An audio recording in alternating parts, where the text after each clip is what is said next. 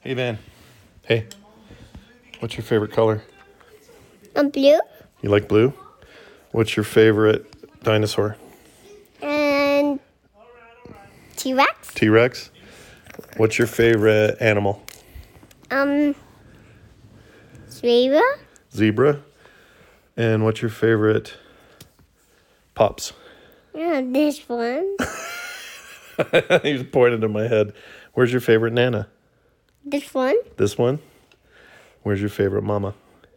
Is it work? She's at work. yeah, she's at work having labor right now.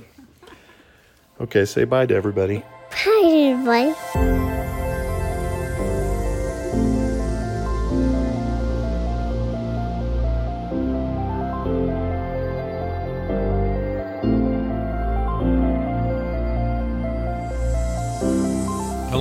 Welcome back to the diary. I'm Scott. Uh, that was Van at the top there, as you can tell. He's hanging out here. Uh, well, came over here yesterday and has been here since, um, because his mother, my daughter Taylor, is in the hospital right now in uh, early labor. I guess I don't know how you'd do it. They induced her today, so she's having this baby uh, a baby girl already pre-named Phoebe um, today, and it's just a matter now of when today. She's at a six. Last I checked. I am no doctor, and I understand little of these things, but uh, that's pretty quick. we thought she was maybe going to have the baby all you know all weekend. There was like signs of maybe early, you know, or not early, but earlier than today. Um, and today was always the day they were going to have her go in and, and induce the pregnancy if it hadn't come already. So this was the day. This was the big day, right? You thought it was just uh, the day Overwatch 2 launched, but no. It's the day that Taylor's Baby 2 is launched. Hopefully, not launched, you know, in a physical way. Hopefully, just sort of removed from her in a in a um, scientific, uh, safe sort of method. Anyway, very excited about that. Super stoked. Feeling a lot of butterflies for her. All the stuff that you feel when you're, you know, your kids, no matter what their age, whenever they go through stuff like this, you think about that stuff. And the reason I had a little chat with Van and put it at the top of the show is because I've been thinking a lot about that kid lately. And here's why he's three years old now. And it's becoming more and more apparent that he is basically me at that age. Um, and the reason i know this is my dad was uh, i don't know i don't know why he did it at the time but i'm really glad he did it. He he had a tape recorder you know old i say old fashioned a cassette tape recorder when i was a kid. Um, and he recorded everything. So when I'm, you know, eight months to a year old, he's got audio of me running around just talking gibberish. He's got me at age two and age three, kind of all these different ages. And um, if I go back and listen to that audio, it is almost identical to listening listening to Van talk or discuss his favorite things or you know whatever. And it occurred to me that he is really, in a lot of ways, he is me. You know, big on imagination, uh, doesn't need a ton of supervision just sort of can go create his own he can go create his own fun which is something i definitely did as a kid. And uh you know he has conversations with things that aren't there. I did that all the time. I had lots of invisible friends. Um he loves to draw. He likes to create. He's you know sensitive little guy. He's a lot he's just me as a kid. And um you know I always tell my daughter, "Well, you're raising me, so you know, don't worry, because I turned out okay. He'll be fine. he'll have his struggles, but he'll he'll be all right in the end." Uh, but in my own head, I'm thinking about how I wish I could have retained that level of life is nothing but a giant bright light, and it's amazing, and everything's creative and fun, and and interesting and you can make your own you, you can make up your own worlds and you know you can be that kid And then at some point in your life, you realize that, oh, you know, various things like other people kind of suck sometimes. And not everyone's fair or the world is full of, you know, conflicting interests or whatever these things may be that slowly come into a kid and a, and a young adult's life. And by the time they get to me at my age, I'm, you know, fairly cynical about a lot of things. And that wasn't in me when I started my time on this planet. I didn't have that stuff. That's all, you know, been either learned or heaped upon me, or, you know, some would say that if you're feeling a little jaded as an adult, you know, you've just, you've let the enemy win or whatever. Um, I don't know. I think it's more complicated than that, but, you know, life is uh, hard. A lot of different people in it, a lot of different interests competing for people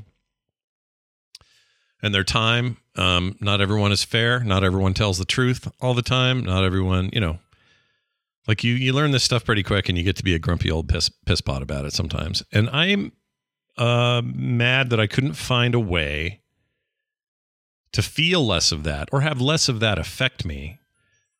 And maybe I did. Like I don't have a good perspective on this because maybe I actually did do that.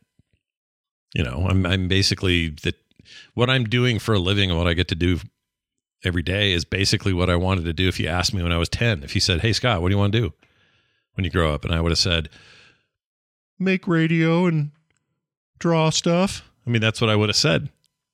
And people were like, Yeah, yeah, well, there's no career like that. Anyway, good luck. See you later, kid.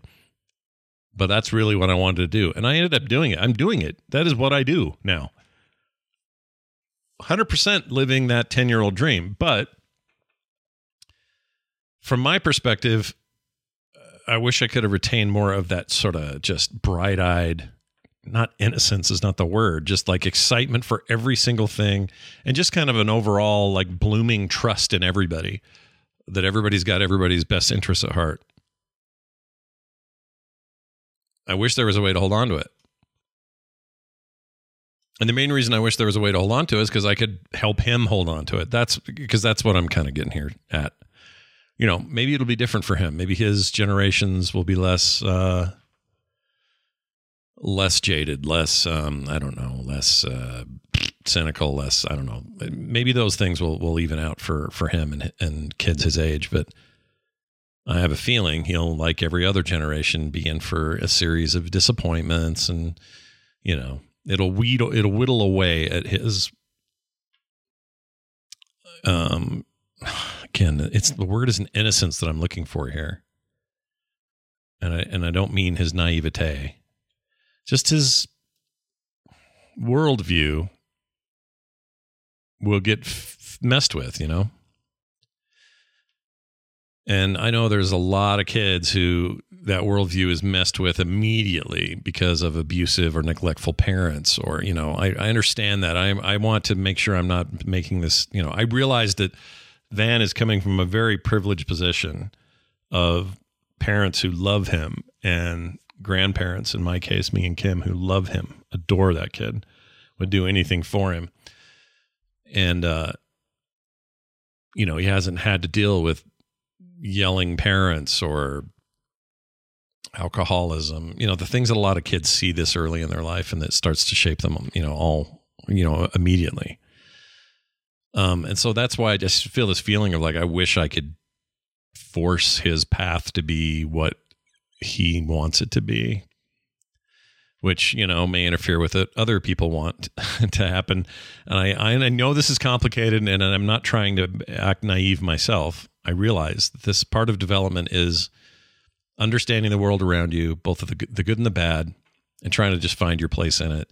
And he'll have the same uh, journey as a lot of people will.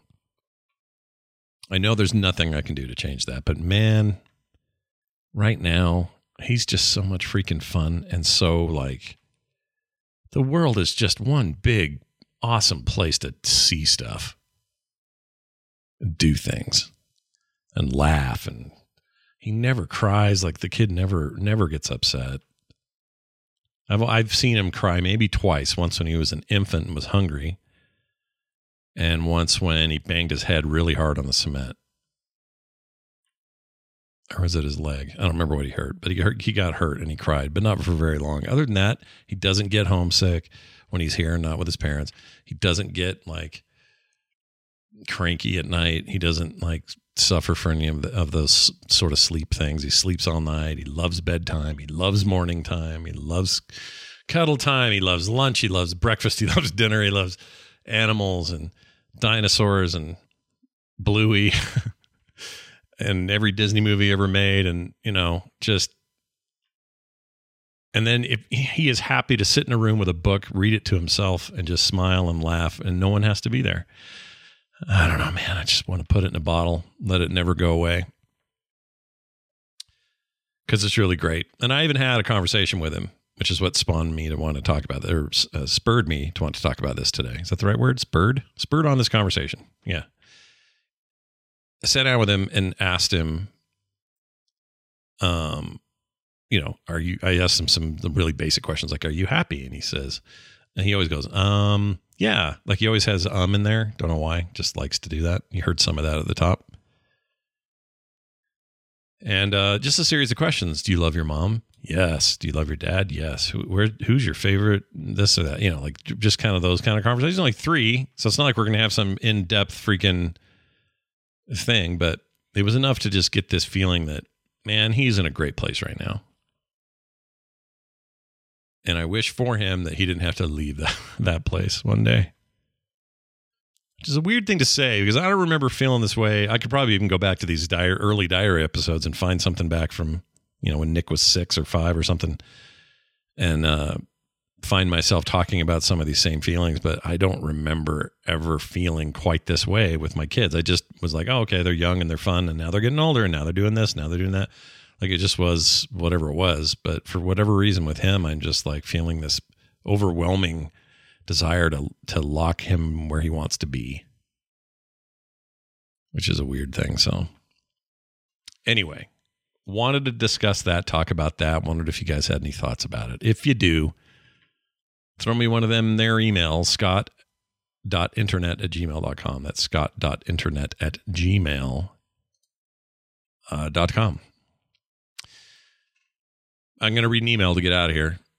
Brian Belmore wrote in to that very self same e- email address, and he says this Hey, Scott, thanks for specifically naming what kinds of conspiracies you're referring to when you talk about your frustrations. Bird drones, flat earths, and monkey Jeffrey Dahmer hybrids are probably not worth your time. Unfortunately, there are a lot of topics lately which flippantly get labeled conspiracy in order to discourage, shut down, or censor any real healthy conversations that could be had among adults. Thanks, Brian. Um, yeah, like I I realize that you're not the. I got a couple emails along this line. I just thought yours was the most pointed to the question or to the point. Um, yeah, of course. I mean, of course, there are real world things that should be talked about that somebody may pass off as a conspiracy. But I noticed you didn't include any any any in your email, and I actually have a hard time thinking of any without somebody pointing them out. So I would love to hear what you think is a conspiracy that is truly a conspiracy and and that, that the one that you think people are just blowing off because i don't know what i don't know what that would be i mean i know it's not i i, I get your meaning right you're not saying everything's not just uh, oh covid shots give you 5g now they're tracking you like that stuff's just insane and out there you're probably meaning something a little closer to to reality it's something more like uh, oh i don't know uh, I can't think of one. This is the problem. I, I, I can't think of anything that isn't silly, that isn't just wholesale stupid like flat Earth or whatever. But I know when I say that there are people, plenty of people that are very serious about the flat Earth thing. Like they they think that's pretty serious. I think it's just the jokiest bunch of joker joke bullcrap I've ever heard. So so uh, bullcrappy. I couldn't even think of a word to say it other than bullcrappy. Right? That's how much bullcrap it is. Poor bulls, man. We always assign this to them. Why is it always their feces? You know? Why don't we go llama turds? That's a bunch of moose poop. No, we say bullcrap. Why? What did the bull ever do to us? What did the the is a bull a steer? Are they the same creature? I don't actually know. But bulls, man, they get it from both ends. We we use them in the in the term uh, bull crap, and you know that's just theirs to to to it's their burden to to carry. But we also chase them around with matadors and you know red capes and stuff, and make them dive at us while we stab them with spears and stuff, and then they end up just dead in an arena floor. Like bulls across the board. When we need them to impregnate a, a female, fine, that's that's cool, I guess. But then what? Throw them to the birds, or say bull crap all the time? I don't know where that came from. I could probably look it up. And there'd be some entomology, entomology, etymology, etymology uh, that I could trace back in history and say, oh, the first use of the term bullcrap is from 1728 when King What's Its Penelope stood up in front of his people and said, Hear ye, hear ye, I'm sick of this bullcrap. Thus saith the king, Amen. Right? Maybe. I don't know, but I don't want to go look. Just saying it's not uh, it's not the bull's fault uh, that we do that. Anyway, thank you, Brian, for the email. Scott.internet at gmail.com is where you can send your emails in. By the next time we speak, uh, I will have there'll be a brand new baby in the in the family. One more added to the list to inherit the family name. This time, a little girl, and I cannot wait to meet her. She sure as crap uh, has been kicking real hard lately. Why is my phone going off? Just a minute. Let's make sure nothing's bad. Uh, it's okay. Phoebe will be born the day Overwatch 2 comes out. My kids are talking about that too. Uh, it's how much.